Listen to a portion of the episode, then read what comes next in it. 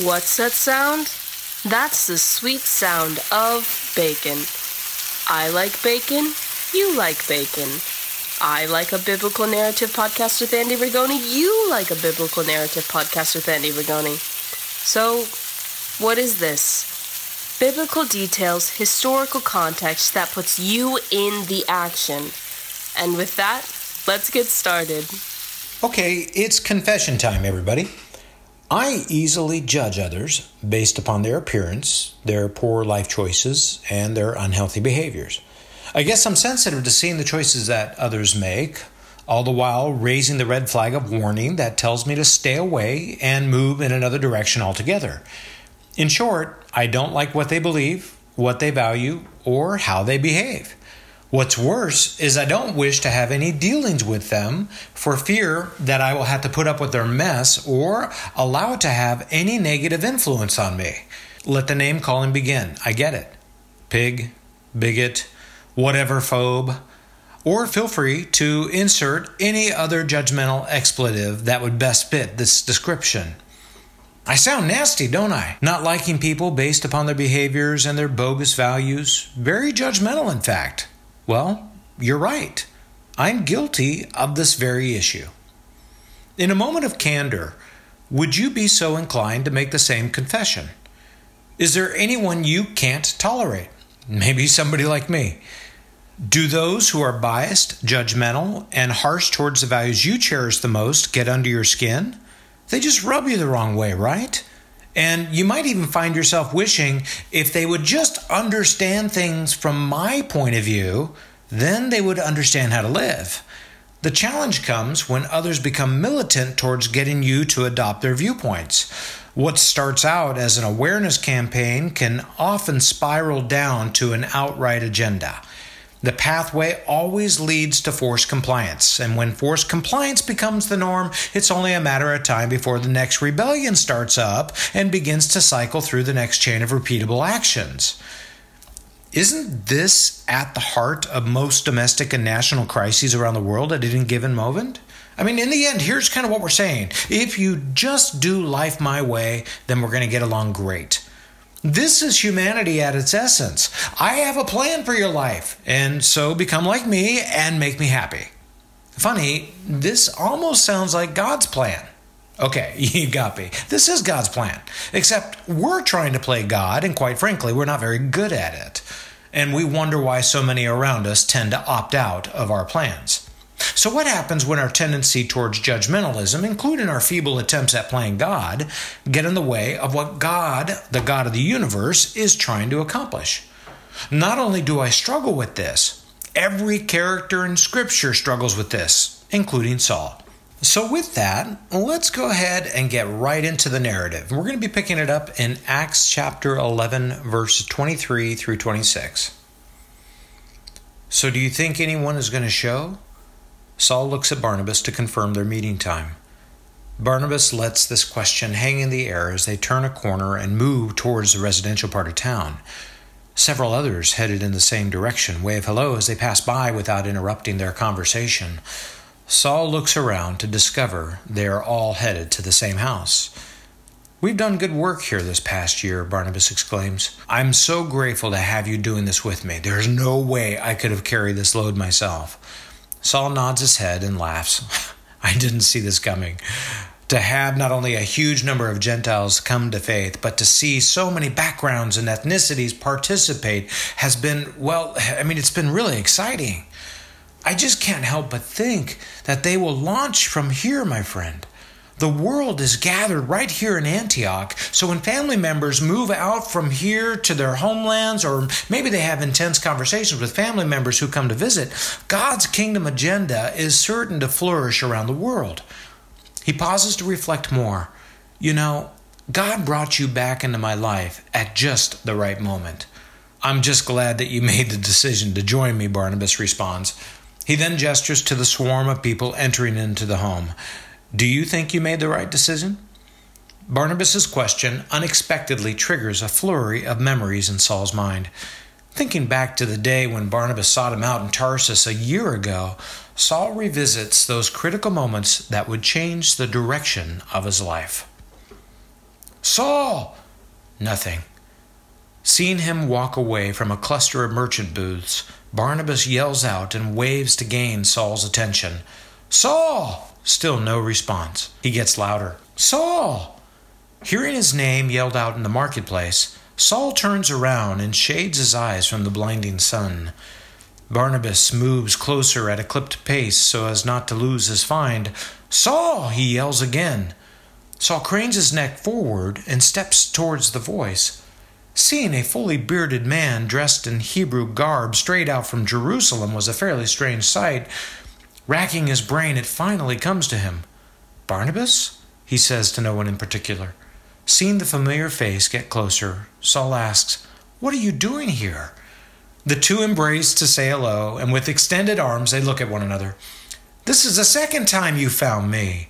Remembering how Barnabas did the same when he arrived in Jerusalem shortly after his encounter with the risen Jesus, Saul teases, Man, I just can't get rid of you, can I? You seem to have a knack for this. You ever thought about detective work? Barnabas looks and laughs. Well, I'm just a glutton for punishment, I guess. The two hug again, and looking at Barnabas, an inquiring Saul asks, What are you doing here? Looking around the marketplace, Barnabas suggests, Hey, let's grab something to eat and I'll share. Okay. Pointing to his booth, Saul says, That's my workshop over there. I need to run a quick errand, so why don't we meet over there? I'll close down, then we can go find something to eat. Seeing the direction with which Saul is pointing, Barnabas responds, Okay, those are your shelters over there? Yes, Saul replies. Give me just a few minutes. A curious Barnabas wanders over to see the kind of work Saul does for a living. Knowing Saul in a much different context, Barnabas wonders exactly what he does for a trade. Hiding behind the merchandise belonging to another vendor, Barnabas sees a work area divided into sections of progress. He sees completed two foot by two foot panels nearly stacked in a well organized set. To the right, Barnabas identifies a spindle connected to a leader of thread, and on the other end, a mess of goat hair matted together on a spiked brush. But towards the back of the work area, Barnabas stands in awe of what appears to be the making of a nomadic tent. Carefully stepping over the piles of activity, a fascinated Barnabas brushes his hand along the outside of the tent. Inspecting it even closer, he sees the meticulous threading that holds numerous panels together. He looks back at the stacked pile of two foot by two foot panels and sees how they are being used to piece together this larger puzzle. Let's go inside, Saul's voice abruptly announces. Startled and adrenaline fueled Barnabas takes a beat. Oh, oh, yeah, let's do it. The door is perhaps one of the most important parts of this tent, Saul says, while lifting the heavy flap and propping it up with a pole. In more nomadic cultures, the patriarch of a family, or even a king, will sit here in the shade of the door. From here, he observes the world around him and engages with those in his community. The two walk in, and Barnabas sees a passage to another part of the tent. Where does this go? he asks. Let's find out, Saul leads with a level of anticipation. The pole seems sturdy enough, Barnabas says, as he reaches his hand to feel the fabric of the inner walls. Passing through the doorway, Barnabas goes into the other room. Is this the bedroom? he asks. In most cases, this is the woman's chamber, Saul replies, though it's not uncommon to see each room leading to a next. They get larger? Barnabas asks. Oh, heavens, yes, Saul says, much bigger. Depending on the nomadic tribe and the size of a family, these tents can become enormous, supporting many rooms. Some consider the size of the tent even as a status symbol. Saul laughs at the idea. You know, as different as human beings are, they all seem to have the same inner workings, don't they? Appreciating the insight, Barnabas looks at Saul and then up at the ceiling. Seeing the sun filter through the strands, he asks, So I can see how this offers helpful shade during the day, but what do you do when it rains? Knowing where this question leads, Saul grabs Barnabas by the wrists and has him feel the fabric on the exterior wall. What do you feel? he asks. I'm guessing these are fibers you've spun from goat hair, Barnabas offers as he points towards the work area outside. Every last one you feel. That's where the tedium sets in. Spinning thread from goat hair seems like it never ends, Saul replies. But goat hair has a wonderfully resilient quality about it. Upon contact with water, the goat hair fibers will expand and fill in any gaps that you currently see. With new appreciation for goats, Barnabas says, Wow, I had no idea. You're saying that this tent becomes fully waterproof? What happens when the wind stirs up? They seal up pretty quickly, Saul responds. Well, not perfect. You'll find that goat hair is fairly resistant against wind gusts and even horizontal rain. Walking back towards the door, Saul shows an impressed Barnabas where a warming fire would be built inside next to the front door. Letting Barnabas out, Saul closes the flap behind him and says, Hey, I'm getting pretty hungry. You ready to grab something to eat? Pointing to the outside restaurant, only a stone's throw away, Saul says, they serve a mean hummus over there. I think you'll like it. I can monitor the shop from there and close up later. Besides, I would like to learn why you're here. Barnabas laughs at Saul's candor. Ever to the point, right? Saul laughs. Well, hey, you got me pegged, man. The shavings of lamb are carefully sliced off the roast and into bowls prepared with rice and nuts. The steam from each bowl rises in front of them. Saul, using a more contemplative tone, Barnabas says, Tell me, you've been here for a few years now. Saul shakes his head in affirmation, and Barnabas goes on with a string of questions. You've made a life for yourself here. Have you connected with a local gathering of Christ followers? Are you married? I mean, I guess we really haven't been hugely in touch, so I'd love to hear what you're doing. A curious Saul wonders where this might be leading. It's been an interesting time for me, Barnabas. After spending time with you, Peter, and the others, and nearly getting killed for it, by the way, Saul laughs at this, I've had the time to process my experience in Jerusalem, in Damascus, and even amongst the Nabateans while trying to sort things out. Oh, Barnabas asks, okay. Well, quite frankly, the corners of Saul's lips raise as he teases us out. I miss it. Barnabas laughs. You mean the nearly dying part? Is that what you miss? Waving his arms from side to side, Saul says, No, that's not what I mean. He then starts laughing, and the two begin to joke. Oh, yeah, I really miss those near death moments, man. You know, the being dropped in a basket from a 50 foot high wall, nearly plunging to my death, all because a bunch of people want to kill me moments. Oh, yeah, good times. Saul says with a humorous level of sarcasm. Oh, or being nearly killed in broad daylight after debating with those Hellenistic Jews who didn't seem to like what I had to say moments? Trying to recapture any moment of seriousness, a laughing Barnabas puts up his hands as if to stop the conversation. Okay, okay, I get it. You're not missing the near death part. So, what do you miss, though? Choosing his words carefully, Saul responds. What do you do when you have a direct encounter with the glorified Jesus, when he speaks directly to you and tells you exactly what your mission in life is supposed to be? Is it really possible to ever go back to your old life? Barnabas nods. Coming back to my homeland, I really didn't know what to do. So I first went to what seemed familiar. That's what you do, right? Saul asks. You go back to what you know and explore its validity and see if it has a place in your life. For me, this was easier said than done. After meeting Jesus face to face, I knew everything about me changed my values, my drive, my sense of place. I also knew that both the Jesus community as well as the Jewish community knew who I was. So I had to be careful. I had to lay low, and it's been really uncomfortable. Barnabas responds I imagine you were seen as the rising star here among the Jewish community. Then you turned against them, at least in their minds. Right, Saul responds. Not knowing how to best approach and encourage the communities, I sensed it would be best to get into my trade work here as a tent maker, all the while seeking God to better understand my next steps. Taking his eyes off of Saul, Barnabas curiously spots three oddly dressed people, one of whom is an outlandishly dressed woman, who slowly are perusing the nearby merchants. With such colorful and uncommon appearance, Barnabas can't take his eyes off of them. Noticing Barnabas's distraction, Saul turns to see the three who are nearby. He sighs and gets up from his chair. Oh no, he says. This isn't good. Looking over at his booth, an impatient Saul excuses himself from Barnabas and walks quickly back to monitor his work area.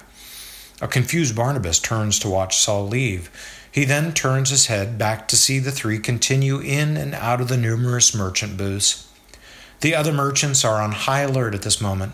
What is going on? Barnabas says under his breath. He pays and thanks his server, and he quickly walks over to Saul's booth, frequently turning his head to keep a sharp eye on the three. Arriving back at Saul's booth, he sees Saul keeping guard over his materials. What is happening here? he asks. Barnabas is thoroughly confused. Are we in danger? We aren't, Saul says. It's our merchandise I'm worried about. This seems to settle Barnabas down somewhat, knowing his life is not in danger. How do you know these people are aiming to rob you? he asks in a hushed voice. Do you know them? Saul looks at Barnabas and then returns to the three. Take a look at every other merchant here. Do they seem tense right now? Barnabas sees the others closely tending to their businesses. Very much so, he responds. Saul relaxes his shoulders as he addresses Barnabas. Look, this is a pretty vibrant town, and like Antioch, Tarsus serves thousands of tribes and tongues from every part of the Mediterranean. His eyes diverting to the three once more, Saul watches them move away from them. I don't know if you're aware of this, Barnabas, but prior to Rome's conquest of this area under General Pompey's leadership, Tarsus was a haven for piracy. Barnabas's eyes widen. Piracy? What do you mean by piracy? thieves of every kind, thieves of merchandise, but moreover, they are human traffickers. They are like jackals that isolate a weak member in a herd, and once isolated, they pounce. The human trade is a nasty business, and with these guys, Saul points over at the three who continue on their way, these guys are just waiting to strike. But you said General Pompey dealt with this? Barnabas asks with uncertainty. Yes, and no, Saul goes on. While they had greatly reduced the problem of piracy, well, let's just say that the Mediterranean is a big sea, a very big sea with many places to hide. Pointing in a direction towards the coast some eight miles away, Saul continues. Just west of here, where the mountains meet the sea, there are a number of coves and places to hide. Most boats stay clear of the area just to avoid the risk of being commandeered. The waters are treacherous to navigate, and it's dangerous to be tangled up with the likes of these folks. Like I said, they are just waiting for the right opportunity to strike. Barnabas doesn't know what to make of all of this. Sounds scary indeed, he pauses to think more deeply. Yet I can't help but feel sorry for these people. If they could only hear of God's desire to transfer them into the kingdom of heaven. Caught by this, Saul softens his glance and looks back at Barnabas. I struggle with this greatly. How do a people who don't appear to have any interest in the things of God receive the message about the kingdom of heaven? That does seem to be the operative wording, doesn't it? Barnabas lets a moment pass before pressing his point. They don't appear to have any interest. Yet, if memory serves, you weren't too receptive, right? My situation was much different than. Saul stops. Barnabas waits for him to finish processing. Then, at least I had a hunger for knowing God. Did you? Barnabas quickly replies. Or did you see it as an opportunity to hustle your way through a system that rewarded you for your assertiveness, all under the guise of being deeply religious? He pauses to let this sink in. Way I see it, you are on the fast track to personal power and glory at the expense of the lives of those who follow Jesus or anyone who got in your way. Saul sighs and he slumps his head in shame. You're right. You're absolutely right. He looks back at the three and then back at Barnabas. I guess my personal agenda was no different. I was driven to be placed in a position of high leadership, of considerable power among the Jews. I wanted to rule. Sounds like a human problem, right? Barnabas asked while lightening the moment. He then pauses to watch them work their way down the street, moving from vendor to vendor, ever watchful for an opportunity. Really? How different are they? They do what they know to do. And while they're overt about it, are we really more altruistic? Do we really love without the hope of personal gain? Are they completely lost to having permanently changed hearts? Are they too far away from God, Saul? Saul looks at him with new eyes. Can you imagine what would happen if God redeemed the likes of them? Man, that would look like a very different type of Christ follower.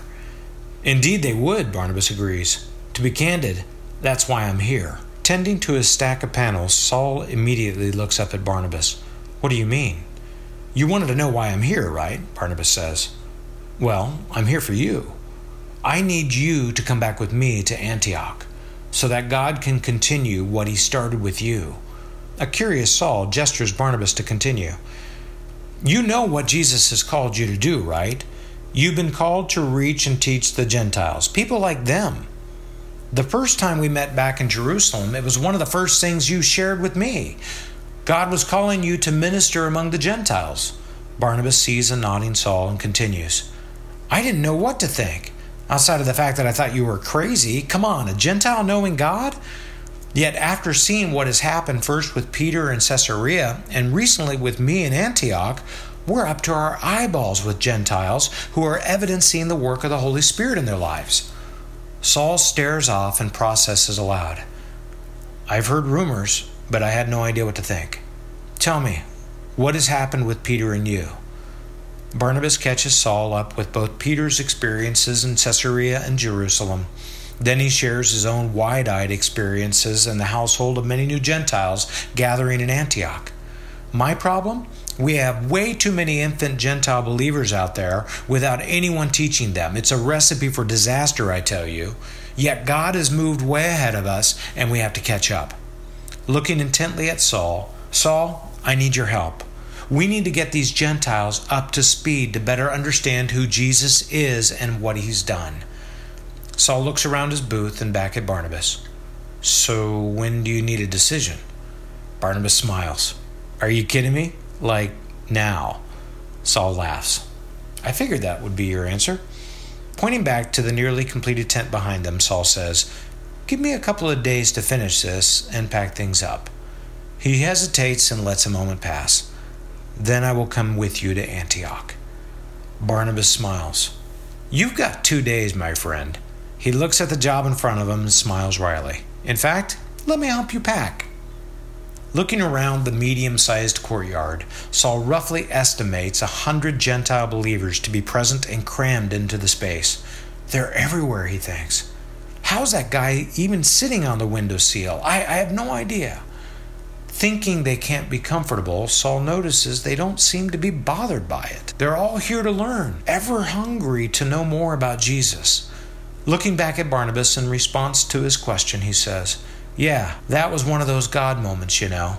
The one you just don't understand until well after they have happened. I'm just glad that I'm here along for the ride of a lifetime. Well, Barnabas says, we're just glad to have you here. The crowd cheers in agreement. Look around, everyone. God is up to some pretty amazing things right here in the room. Barnabas gleams at the sight in front of him. Looking at Saul and then back to the room filled with people, he continues While we've been at this for nearly a year now, we need to figure out how to better train you. With so many coming to Christ throughout the city, we need to develop more teachers. So, our next step is to have some of you become more comprehensively trained while you lead your community of believers. Antioch and the world around us is ready for a movement of God, and it's up to us to prepare you for the task at hand. Let's break from there, guys. Look, I know this is hard for us to wrestle with. People do terrible things in the world, and they need to be stopped. That much is clear. But there's a tendency on our end to pigeonhole people who are not like us. We want them to be uncomfortable around us, to feel at ill at ease or not welcome around us.